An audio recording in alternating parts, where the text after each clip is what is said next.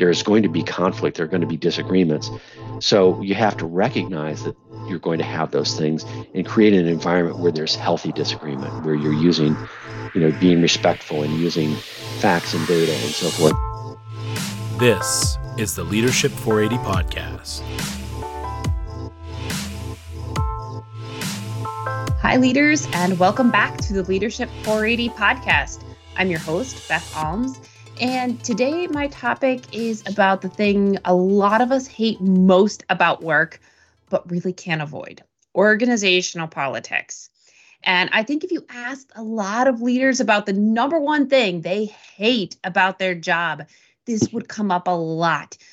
You know, you're you're out there focusing on just getting your job done. You want to accomplish things and then you've got to navigate all these politics that are going on behind the scenes and it gets really messy and it gets messier the higher you go in leadership. It's frustrating and can feel like a waste of time. So, to help us guide through this sticky, sticky, topic, my guest today is Eric Hansen, who is an executive consultant at DDI and has guided many of the world's top CEOs, senior executives, and board members as they navigate the incredibly complex world of executive leadership. Eric has really seen it all uh, in what goes on behind the scenes, and you would be surprised at just how much time and effort even the very best leaders at top organizations spend trying to figure out just how to deal with each other. So, Eric, welcome to the Leadership 480 podcast. Thanks, Beth. It's great to be here. So, a lot of people who are wonderful leaders uh, might say that they do everything they can to avoid getting involved in the politics of their organization. They just want to focus on moving forward. They don't want to get mixed up in all the nitty gritty factor of dealing with p- other people. So I have to ask, and maybe this will make this the shortest podcast we've ever done, but like, can you do that? Can you just opt out and say, listen, I'm transparent. You know what I want, what I'm trying to accomplish. I'm not dealing with the political stuff. Yeah, for sure. I get that. And it's reality of pretty much every work environment. Certainly some are more political than others, I suppose, but it's really the reality. We're human beings and, you know, a variety of human beings, you know, we have different personalities and you're going to see those different styles show up in, in, in a work setting. And so, you know, in some respects, you know, I think about it as a continuum, you know, they're sort of, you think about the quote unquote politics of an organization. Well, there's also just relationships that you have to manage as a normal course of doing your work. And so you know i suppose you could look at it as a at, look at it as a continuum between just managing relationships and and uh, trying to get people to buy into things or influence and so forth to you know sort of being quote unquote political. And some people can be very maneuvering and manipulative sure but there's I, you know you're just not going to be able to avoid it. I think it's in any environment naturally so you mentioned that this is really about building relationships. And I'm kind of wondering is that the same thing as organizational politics? Is one kind of a euphemism for the other of depending on where you stand? You know, if I if I like doing this, it's about building relationships. If I hate it, this is just all politics. Yeah, you could absolutely look at it that way. I think it starts, you know, with your own personality, your own disposition. You know, do you tend to be a person who's you know, outgoing and um, naturally uh, inclined to, you know, be relationship oriented. I suppose it can start with, you know, who you are and, and what your personality suggests. But yeah, I think it's, you know, one person's developing relationships and managing relationships might be another person's, you know, sort of politics in a way. But there's no doubt that some environments are more dicey politically. There are a lot of connections, there are a lot of undertones, and you have to be also on the lookout for those situations. So, when you say that some organizations are more political than others, how do you see that often appear? Do you find that um, are there organizations where this is normal? Where like how do you know if it becomes a toxic level of politics? Well, that's that's a great question. You know, I think the you have to look at what are the indicators. Are there, you know, is there a lot of maneuvering by people to try to get um, favor with certain senior leaders or try to, you know, um, advocate for their point of view in ways that, let's say, are not transparent? Are there, are there a lot of, you know meetings before the meetings, a lot of stakeholder, mm. you know, um, uh, management. I mean, but there's you're going to have to have some of that naturally, you know, to to get say a big proposal for a budget item, a capital expense, or whatever it might be. You know, you have to understand how those decisions are made, and um, you know what is going to be a winning influence strategy to get that over the finish line. Um, but you know, there certainly are are effective, um, transparent ways of doing that, and there are some you know sort of political uh, ways that are, let's say, not so savory. So when you bring up things like having a lot of meetings before the meetings and all that kind of stuff like i have to admit like it kind of triggers me to be like oh my god that sounds terrible um, and I think there's a lot of leaders out there who feel like that's where this becomes like a lot of yeah. fluff of like, I'm just trying to get stuff done. But, you know, so if that's kind of your tendency of like, I don't want to spend time in meetings before meetings, this feels like a waste of my time. What are the consequences of avoiding all of this of trying to kind of skip those steps? And i'm sure you've coached executives and and leaders at every level who are kind of like can i can i really do this and skip some of that because it is weighing me down? Yeah it's you, you get to you get to a point where you think this is just a lot of time and energy and we could be doing as an organization you know as a team we could be doing things that might feel a lot more productive um, and it's really a judgment call. There's no question. You, you just can't avoid it. You have to understand who the stakeholders are and what uh, what's going to be important to them. Um, but to sit on the sidelines is you're probably not going to get um, your uh, interest um, heard. You're not going to see things, uh, you know, uh, programs and so forth that you're trying to advocate for getting over the finish line, it's just going to become very difficult. So there's a certain level of relationship management that you're simply going to have to do. It's a judgment call as to, you know, is it, are you so mired in the details of that and the uh, uh, inefficiencies of that that it's becoming dysfunctional? It's it's a tough call to make, and, and there's there's just no way to avoid it. But we certainly know when it gets to be uh, uh, an excess of relationship management. So, as you're talking about this, what I'm thinking is, you know, there's obviously some implications for me as the leader. Like, if I'm not getting my agenda across, like, you know, it's going to hurt my chances for advancement. It's going to hurt my ability to, um, you know, get the visibility I need in front of my boss and everything like that. And some people might even say, I'm fine with that. I've reached the level I, I want to reach. And if I'm not able to get ahead, fine. But I'm also thinking about if you're bad at at organizational politics the effect that's going to have on your whole team. Like if if i'm working for you eric and like you're really bad at navigating this like i'm thinking that's going to end up being very frustrating for me when like my whole like we're all being kind of left out the cold because you're not doing what you need to do. No that's totally right. People people will lose out uh, both for themselves as well as for for their teams. There's no question. So a couple quick inst- instances or examples. So I'm working with one executive who is kind of kind of shies away from some of this and and mm-hmm. is really going to need to get um, better connected with um, one one constituent in particular, and and he's kind of been avoiding it um, and um, just needs to. And I think he has some realistic perceptions of it, but um, he's going to hold himself back unless he develops that relationship further. And then you said, you know, you talked about as you know, as a team or a group. You know, if you're not if you're not advocating, I've, I'm working. I've worked with another um, couple of executives in another organization where there were some frictions between groups and so forth, and you know, the the leader I was working with was trying to um, work out better arrangements with some colleagues in other parts of the organization.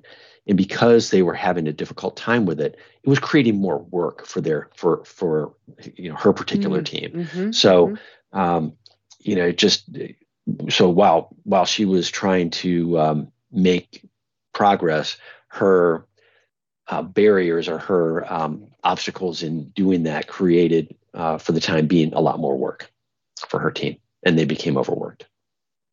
I, that's really interesting. And as I'm thinking about that too, you know, there's a lot of leaders who um, struggle with for whatever reason when it comes to politics you know it feels like they've got this stakeholder who kind of has an in group right? Like they've right. all and and it might happen for a variety of reasons. It might you know i don't know they they share a certain background they golf together or or maybe they just came up in the organization together so they've all been working together for 15 years and you're new or you're new in your role or you're younger or whatever it is and you might see some things that start to go on. So, like, if you're the outsider there, you know, I see, okay, like this group all has, I don't know, the COO's ear or this senior vice president's ear, and and he or she is listening to this group, and I know that like they're they're saying the wrong thing here. Like, I've got to, I want to do something to change this because I don't think this person's getting the information they need, and it's hurting my agenda.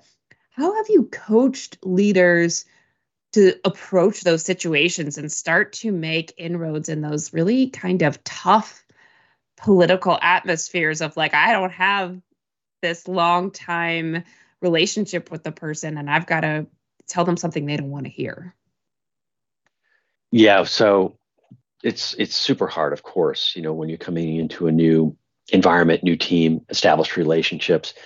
The first thing that I go to with people is to examine what their relationship is with the these constituents. And you mentioned mm-hmm. maybe there's one in particular, but I think one of the first places to start, you know, for, you know, first of all, reading the environment is is kind of what you've you know established there as a baseline.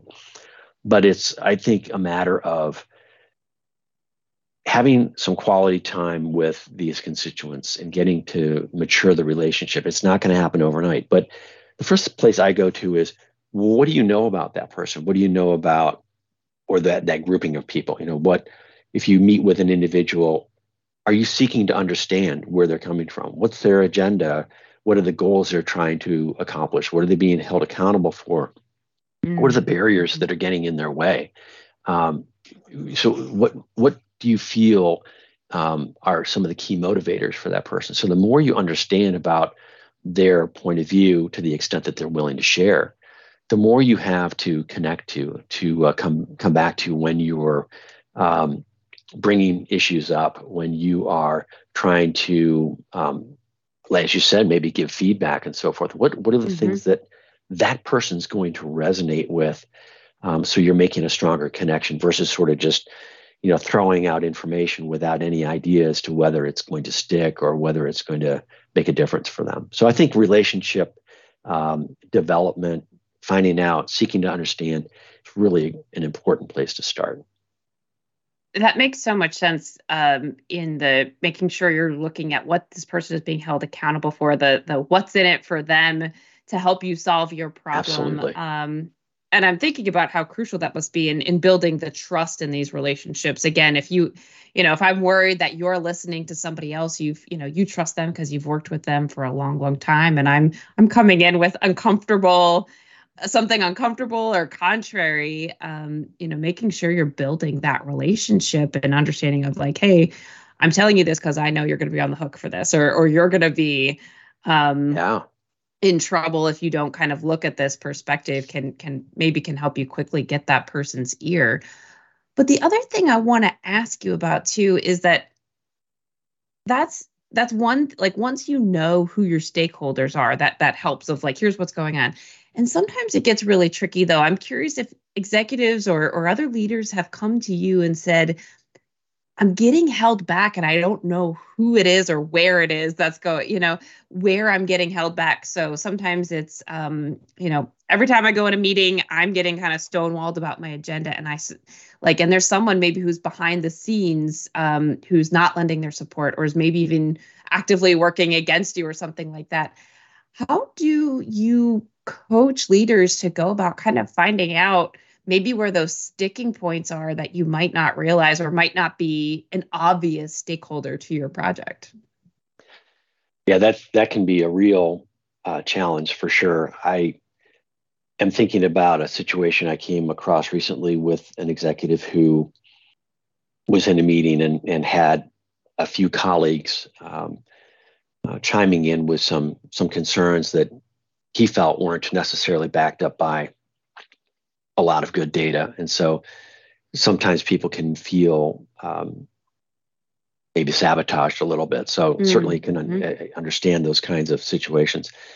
And so I talked a moment ago about seeking to understand and understanding your, your constituents. I think it's something that, and I don't mean to just come back to that point, but it's something that can't just happen once. But I, I think that that leaders need to understand what their network is, or, or and they oftentimes limit themselves, especially as leaders, as leaders um, ascend the ladder, if you will, and maybe enter into their first executive role. The terrain changes dramatically, and there's so many more uh, relationships to be thinking about. And what I think holds people back sometimes is they they tend to keep their sphere a little bit more limited, and they need to be thinking about who do I need to be connecting with? Who are some of the players? And I don't mean to be, you know, to, to say that you need to be overly political, but you have to be, you have to read the environment. You need to know uh, who some of the influences influencers are, and go and find out and develop and mature relationships with those individuals. Because if you're just guessing or speculating, you're going to be um, in a real tough spot. So it's really being actively involved in your networking and casting a broader net and understanding who those stakeholders are and developing those relationships and a level of trust. It, it's again, like I said earlier, it's not something that happens overnight. It has to be something that takes place over time that's proactive and thoughtful. I think oftentimes people are almost reactive, and networking is not something that uh, a good number of people prioritize.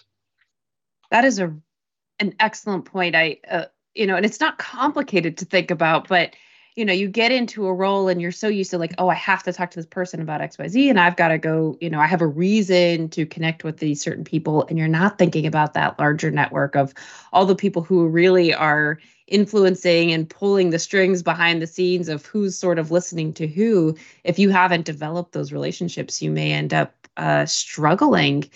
Um, and one of the things that comes to my mind that you had mentioned earlier too is that uh, you, you talked about just personality of you know some of us are more naturally prone to do some of these things. You're just sure you know, you're gregarious you're outgoing you want to talk to anybody and everybody about everything. And other people that's a lot harder. Um, and the phrase i often hear with people is i've got to deal with a lot of big personalities with the assumption of i don't have a big personality they all do. Um, mm-hmm. um, so how much does personality come into play with politics and how do you use both you know understand both your own personality as well as get to know your other colleagues to start creating an influence strategy? Yeah per- personality personal style really has a lot to do with things. You know it's it's it starts with your own what is your own position based upon your preferences your style and so forth. If you tend to be somebody who um, is somewhat reserved um, you know, likes to do things, um, you know, work on tasks more individually versus in groups and so mm-hmm. forth. You know, that's that, that's, you know, going to be maybe challenging because that's a person who, if they're more introverted, they may not necessarily be the person to proactively reach out to um, to um, to understand other people's agendas and so forth. You talked about big personalities, and we certainly could all think about people in our work lives and and past and present um, of people who are very attention seeking, tend to be very sociable, um, tend to be really eh, you know uh, inspired by recognition you know so they want to be the center of attention etc so we we know that that that that type of person. Um, and so you know it's um, you, that the, the person who is going to be let's say more sociable is going to be much more comfortable reaching out as i mentioned earlier. So um, personality does have a lot to do with it, both in terms of our how how open we are to developing relationships, to networking, to being proactive, um, as well as dealing with people in our environment who tend to be, let's say, the louder voices. So there's no doubt that personality has uh, something to do with it, both for um, the individual as well as in the environment. That's super helpful to think about, and I I think a lot of times I you start to kind of label personalities as good or bad or I don't like this, but as you start to flip that switch to like it's not that it's good or bad but i'm trying to understand you and what you want you can yeah. be much more successful i, I imagine in, in your approach um, and one of the things i wanted to ask you about along those lines as well is that um, you know, in addition to your work as an executive coach, you've also been one of our executive assessors, which for those who don't know, um, at DDI, that means that we, we have a simulation that we have executives go through to demonstrate their skills, maybe even up to they're gunning for the CEO job. And, and one of Eric's roles would be to observe them. How do you right. see, how have you observed, you know, in these hundreds of assessments over the years, how have leaders struggled with actually practicing this and man, uh, managing politics and demonstrating their strategic influence like you know where do they go wrong? Which is about 10 questions in one but where do they tend to go wrong as they try to demonstrate this?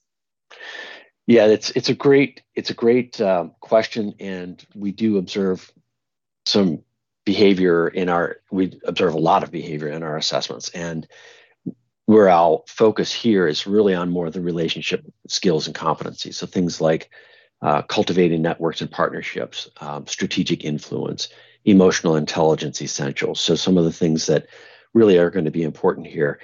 And so you really see some differences and it and we talked a moment ago about personality and I think that that bears out in behavior um, but it's not always the determinant so hmm.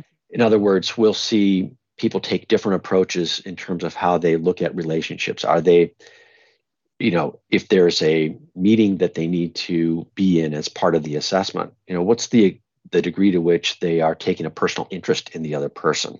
You know or are they just sort of centered on the problem to be solved and they then they want to dispense with it and get on with the other tasks that they need to address? So you see sort of what's the interpersonal approach? Are they interested about other people? Are they asking good questions, um, drawing them in, you know, developing almost a sense of rapport and trust, or are they just, you know, diving into solving a problem and moving on? So, not to say that there's always that contrast, but we'll also see the degree to which people are thinking about their network. Are they looking at who they might need to connect with? Uh, you know, in that. So we use a simulation assessment, and that's what I'm speaking about here. Is the what behavior you see in terms of, you know, how people would actually navigate themselves in, in a new situation. So, uh, in, again, in those meetings, what's the extent to which they're asking good questions that draw the person in, that take an interest, and understand the motivations of the other party? You know, so we see it uh, in, in a variety of ways. And you know, what's the degree to which they're demonstrating or showing empathy and and just attending to sort of the personal needs of others. So there, there are all kinds of things that we see. Some are more effective, some are less effective, and you can probably guess uh, which would be which in some of the description I just provided. So, kind of in line with that of what's more and less effective, but also earlier you mentioned sort of, you know, you've seen people go about managing politics and, and there's a way to do it in a very healthy way. And then there are ways that you've kind of seen this happen, which are the more kind of unsavory ways and things like that you know, obviously, you know, ethics is a big concern and how you approach po- politics from a really um, positive and effective standpoint is crucial. So maybe this is obvious, but maybe it's not. How do you start to draw the line between like this is this is what's a really healthy level of thinking about how I manage my manage politics and and my relationships versus what starts to cross the line of you start to see some of these behaviors and you're like this is where it's getting toxic and it's it's really bad yeah it's it's you know we all we know it when we see it to articulate it it's it's a little bit more challenging but you know when you see um, factions certainly uh, mm-hmm. between mm-hmm. uh, between groups of people and um, the the back channel um, gossip uh, lines and yeah. you know so you, you definitely can see some of those things that are that are dysfunctional, um, purposely, you know, you know, edging somebody out or not including people. You know, that's why it's important to, uh, as leaders, you know, to really read what's going on and to be aware of, you know, are there dysfunctions that need to be um, addressed?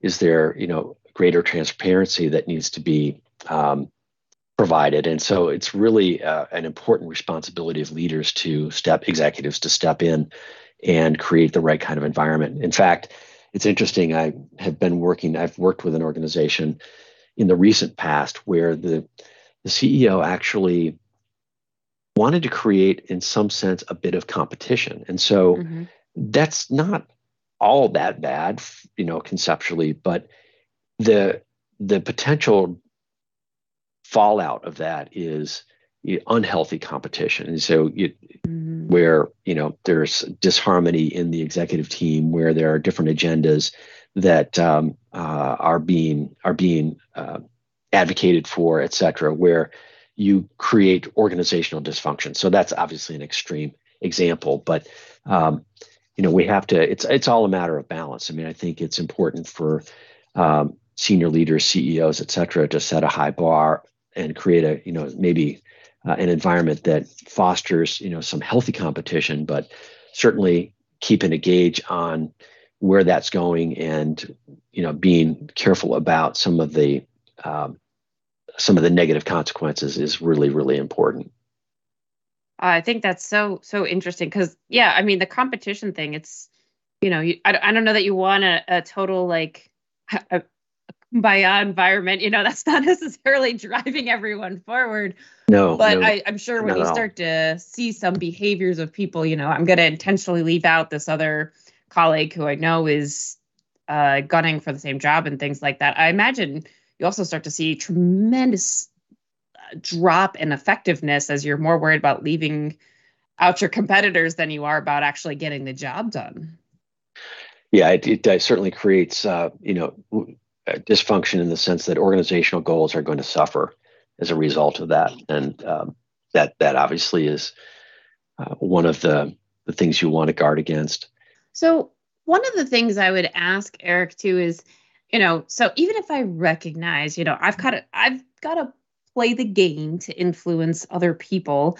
Um, you know, somebody else is sitting there thinking this about you, right? They're thinking, they're sitting there and thinking about how am I going to influence Eric? How am I going to, you know, I know he wants this and other things. And like sometimes that's uncomfortable. You know, we, we don't want people playing politics with us. We're going to do it with everyone else, but we don't want them trying too hard to influence us.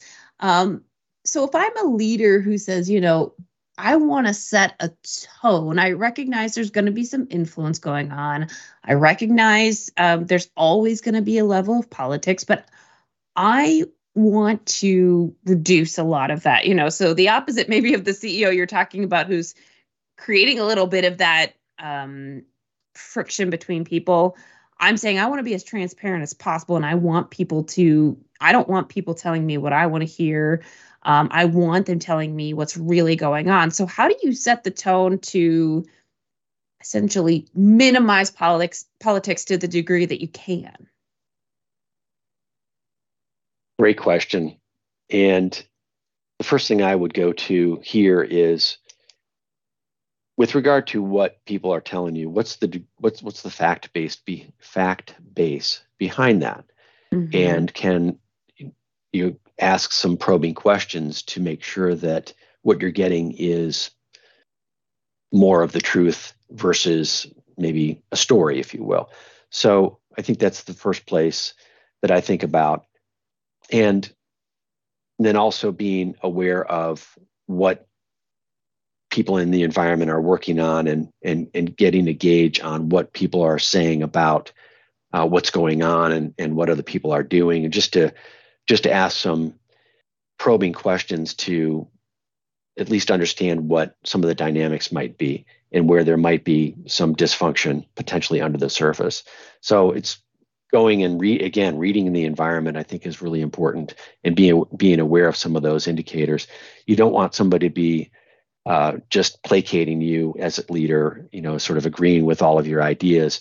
And so another idea another point of view here is to challenge people or to invite contrary feedback. You know what mm-hmm. what is it they're mm-hmm. willing to say and and so forth. You certainly don't want to be played by others no question about it. So it, you know and the other thing i think about is you know what is what is the environment that you're creating uh, you know intentionally or unintentionally are you hearing all the voices that need to be heard are you fostering debate And one of the things I was going to say earlier is you mentioned the notion of kumbaya. You don't you don't want right. over agreement, right? right. So there's certainly some there there are problems associated with that. You want harmony, but you want you you know inherently there there is going to be conflict. There are going to be disagreements.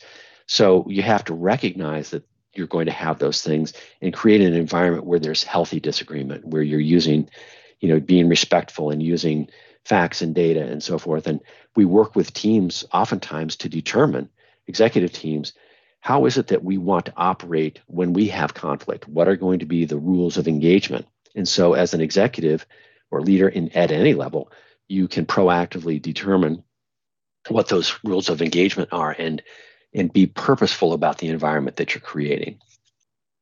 Oh, I think that's so important. I, I love the you know the the emphasis here on creating um, space for healthy disagreement and and and you know and, and managing that among your team of like you know I, I don't think you do want everybody who like yep we all agree everything is great like because you can't possibly be considering any other points of views if if you're going down that road like you're probably yeah. really tunnel like you know tunnel vision on that.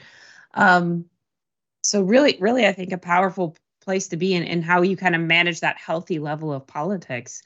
So the last question i have is one that i ask all of our guests on the show and it can be about politics or it doesn't have to be either but um can you share with me a moment of leadership that changed your life, whether it was a good thing um, and inspired you, or even a bad thing where you're like, I'm going to do something to change that, and I'm never going to be like this person ever again. Oh, wow. That's a good one. Um, it's tough. You're putting me on the spot, but I, the first thing I guess that comes to my mind, it's a quick reaction, and it happened many, many years ago. Uh, I was working for a small company, privately held, and uh, I was uh, things were co- sort of slow at this time, and uh, there were some ideas that I had for enhancing a product. I can't remember the exact example or what what I was working on, and I brought this idea to basically the president or owner of the company, and the response I got was, "Why are you working on that?" You know, and basically mm-hmm. go back to your go back to your corner. Stay in your lane, yeah. Stay in your lane, you know. So uh, that was that was an example of uh, a, the leader a leadership trait I did not want to have. I wanted to be, a, you know, decided that I was going to be the kind of leader who would foster uh, and encourage uh, people's ideas and bring them forward. And you know, maybe they're not exactly fine tuned and polished, but you, you're you're going to you're going to create a much more positive environment by uh, rewarding people's um, innovative efforts versus uh, crushing them. So it was a, an important lesson that I learned early on. I, I that's such a great moment um, that can kind of cause you to change path in your career and um, and I think relates to even to our topic of politics today of you know how do you create that environment that people can can come to you and that it's and you're listening and you've got the trust um, so Eric, thank you so much for being here today on the Leadership 480 podcast. Um, I think you've helped a lot of our listeners navigate what is probably one of the more unpleasant parts of the job, or maybe that's just my reaction to it. Maybe everyone else is loving politics, but I think you've offered a lot of really great so. tips for people. and thank you to our listeners who took part of their 480 minutes today to be with us. And remember to make every moment of leadership count.